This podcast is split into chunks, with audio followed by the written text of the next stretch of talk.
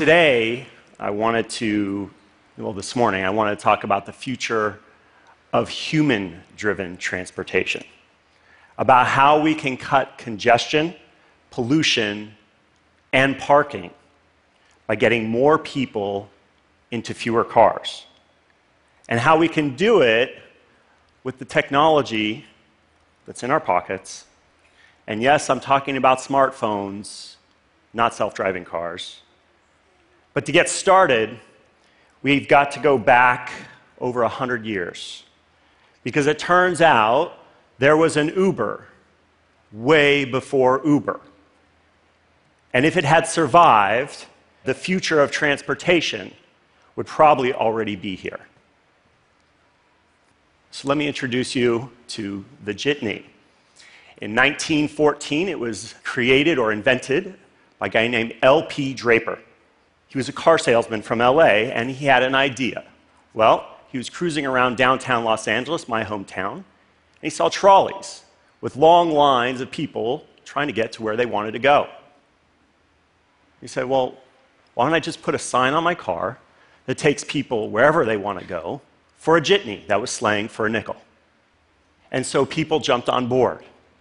And not just in Los Angeles, but across the country. And within one year, by 1915, there were 50,000 rides per day in Seattle, 45,000 rides per day in Kansas, and 150,000 rides per day in Los Angeles. To give you some perspective, Uber in Los Angeles is doing 157,000 rides per day today, 100 years later. And so these are the trolley guys, the existing transportation monopoly at the time. They were clearly not happy about the jitney juggernaut. And so they got to work. And they went to cities across the country and got regulations put in place to slow down the growth of the jitney. And there are all kinds of regulations. There were licenses, often they were pricey. In some cities, if you were a jitney driver, you were required to be in the jitney for 16 hours a day. In other cities, they required two jitney drivers for one jitney. But there was a really interesting regulation, which was they had to put a backseat light, install it in every jitney to stop a new pernicious innovation, which they called spooning. Okay. All right. So what happened? Well, within a year, this thing had taken off. But the jitney, by 1919, was regulated completely out of existence. That's unfortunate. Because, well, when you can't share a car, well, then you have to own one. And car ownership skyrocketed, and it's no wonder that by 2007, there was a car for every man, woman, and child in the United States. And that phenomenon had gone global. In China, by 2011, there were more car sales happening in China than in the US. Now, all this private ownership, of course, had a public cost. In the US, we spend 7 billion hours a year wasted sitting in traffic. $160 billion in lost productivity, of course, also sitting in traffic, and one fifth of all of our carbon footprint is spewed out in the air by those cars that we're sitting in. Now, that's only 4% of our problem, though. Because if you have to own a car, then that means 96% of the time your car is sitting idle. And so up to 30% of our land and our space is used storing these hunks of steel. We even have skyscrapers built for cars. That's the world we live in today. Now, cities have been dealing with this problem for decades. Uh, it's called mass transit. And even in a city like New York City, one of the most densely populated in the world, and one of the most sophisticated mass transit systems in the world, there are still 2.5 million cars that go over those bridges every day. Why is that? Well, it's because mass transit hasn't yet figured out how to get to everybody's doorstep. And so, back in San Francisco, where I live, the situation's much worse. In fact, much worse around the world. And so, the beginning of Uber in 2010 was well, we just wanted to push a button and get a ride. We didn't have any grand ambitions. But it just turned out that lots of people wanted to push a button and get a ride. And ultimately, what we started to see was a lot of duplicate rides. We saw a lot of people pushing the same button at the same time, going essentially the same place. And so we started thinking about well, how do we make those two trips and turn them into one? Because if we did, that ride would be a lot cheaper, up to 50% cheaper. And of course, for the city, you got a lot more people and a lot fewer cars. And so the big question for us was would it work? Could you have a cheaper ride cheap enough that people would be willing to share it? And the answer, fortunately, is a resounding yes. In San Francisco, before Uberpool, we had, well, everybody would take their car wherever the heck they wanted. And the bright colors is where we have the most cars. And once we introduced Uberpool, well, you see there's not as many bright colors. More people getting around the city in fewer cars, taking cars off the road. It looks like Uberpool is working. And so we rolled it out in Los Angeles eight months ago. And since then, we've taken 7.9 million miles off the roads. And we've taken 1.4 thousand metric tons of CO2 out of the air. But the part that I'm really. But my favorite statistic remember, I'm from LA. I spent years of my life sitting behind the wheel going, How do we fix this? My favorite part is that eight months later, we have added 100,000 new people that are carpooling every week. Now, in China, everything's supersized. And so we're doing 15 million Uberpool trips per month. That's 500,000 per day. And of course, we're seeing that exponential growth happen. In fact, we're seeing it in LA too. And when I talk to my team, we don't talk about, hey, well, 100,000 users or 100,000 people carpooling every, every week and we're done. How do we get that to a million? And in China, well, that could be several million. And so Uberpool is a very great solution for urban carpooling. But what about the suburbs? This is the street where I grew up in Los Angeles, actually a suburb called Northridge, California. And well, look, those, those mailboxes, they kind of just go on forever. And every morning at about the same time, Cars roll out of their driveway, most of them one person in the car, and they go to work. They go to their place of work. So the question for us is well, how do we turn all of these commuter cars, and literally there's tens of millions of them, how do we turn all these commuter cars into shared cars? Well, we have something for this that we recently launched called Uber Commute.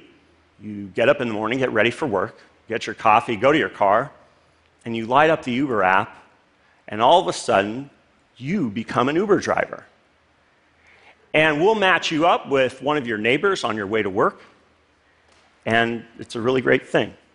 There's just one hitch it's called regulation. So, 54 cents a mile, what is that? Well, that is what the US government has determined that the cost of owning a car is per mile you can pick up anybody in the United States and take them wherever they want to go at a moment's notice for 54 cents a mile or less. But if you charge 60 cents a mile, you're a criminal. But what if, for 60 cents a mile, we could get half a million more people carpooling in Los Angeles? And what if, at 60 cents a mile, we could get 50 million people carpooling in the United States? If we could, it's obviously something we should do. And so it goes back to the lesson of the jitney. Is by 1915, this thing was taking off. Imagine without, regu- without the regulations that happened, if that thing could just keep going. Would our, how would our cities be different today? Would we have parks in the place of parking lots? Well, we lost that chance. But technology has given us another opportunity. Now, I'm as excited as anybody else about self driving cars. But do we have to really wait five, 10, or even 20 years to make our new cities a reality, with the technology in our pockets today and a little smart regulation, we can turn every car into a shared car. And we can reclaim our cities starting today. Thank you.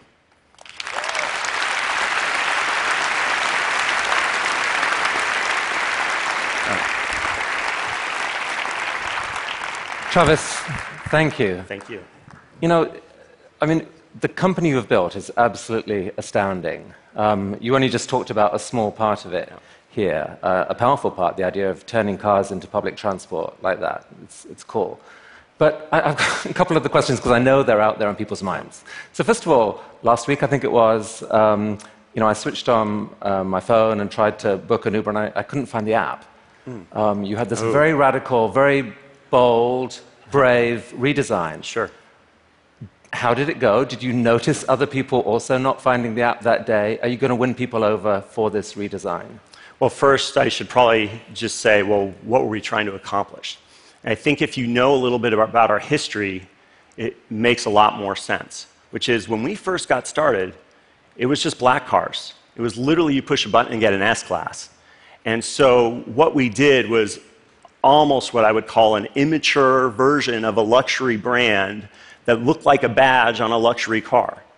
And as we've gone worldwide and gone from S classes to auto rickshaws in India, it became something that was important for us to go to be more accessible, to be more hyper local, to be about the cities we were in.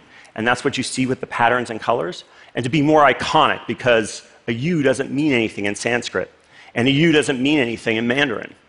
And so that was a little bit about what it's about. Now, when you first roll out something like that, I mean, your hands are sweating, you've got, you know, you're a little worried. What we saw is a lot of people, actually, at the beginning, we saw a lot more people opening the app because they were curious what they would find when they opened it. Um, and our numbers were slightly up from what we expected. Hmm. Okay, that's cool. Now, so, so you yourself, are something of an enigma, I would say.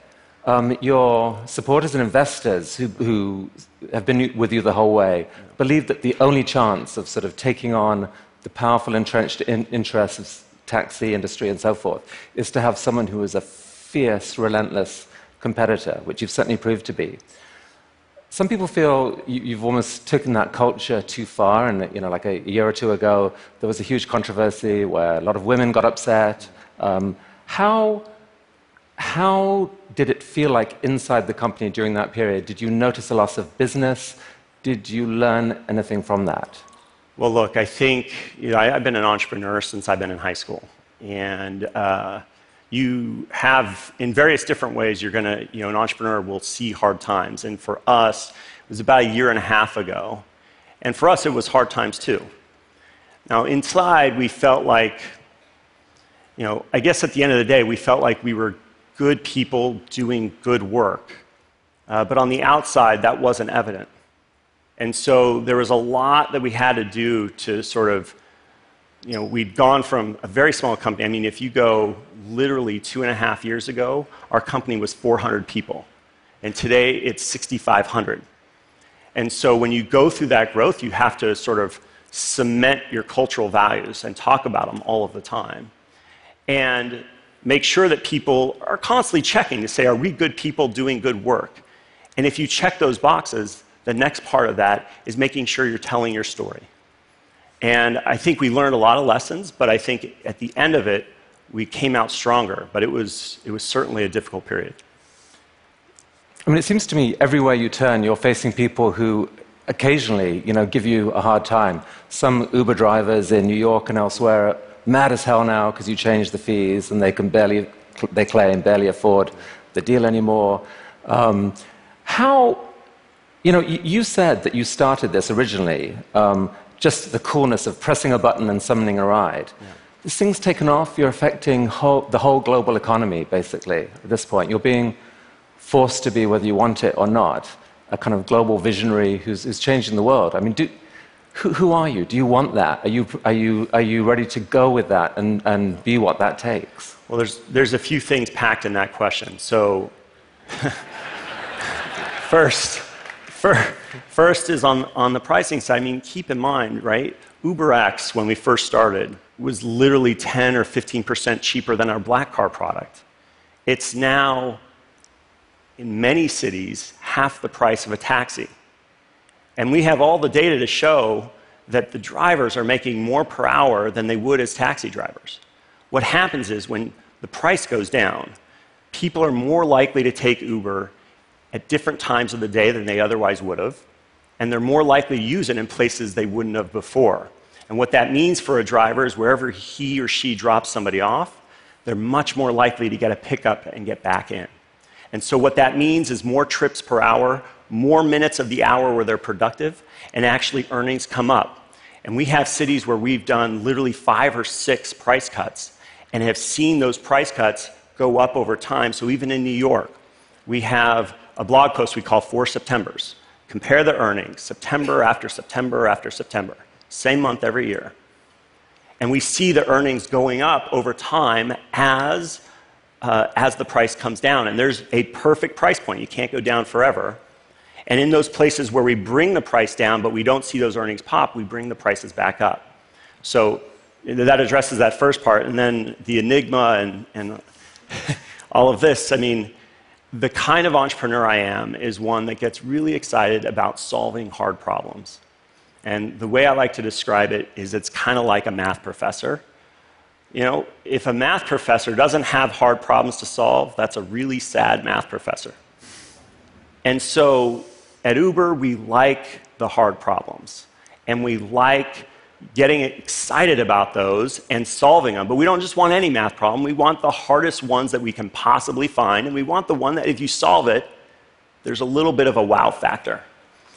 In a couple years' time, say five years' time, I don't know when, you roll out your incredible self-driving cars at probably a lower cost than uh, you currently pay for an Uber ride.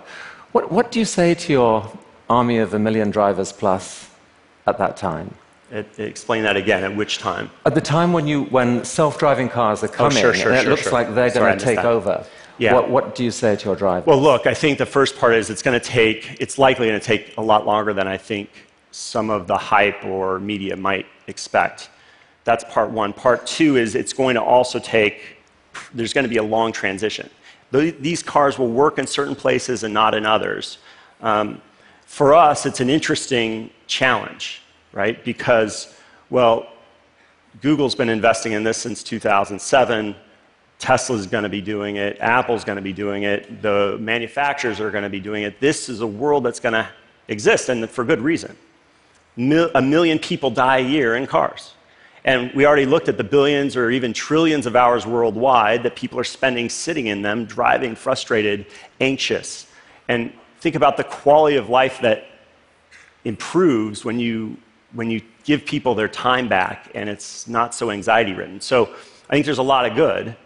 And so the way we think about it is that it's a challenge, but one for optimistic leadership, where instead of resisting, the, resisting technology, maybe like the taxi industry, or the trolley industry, uh, we have to embrace it or be a part of the future.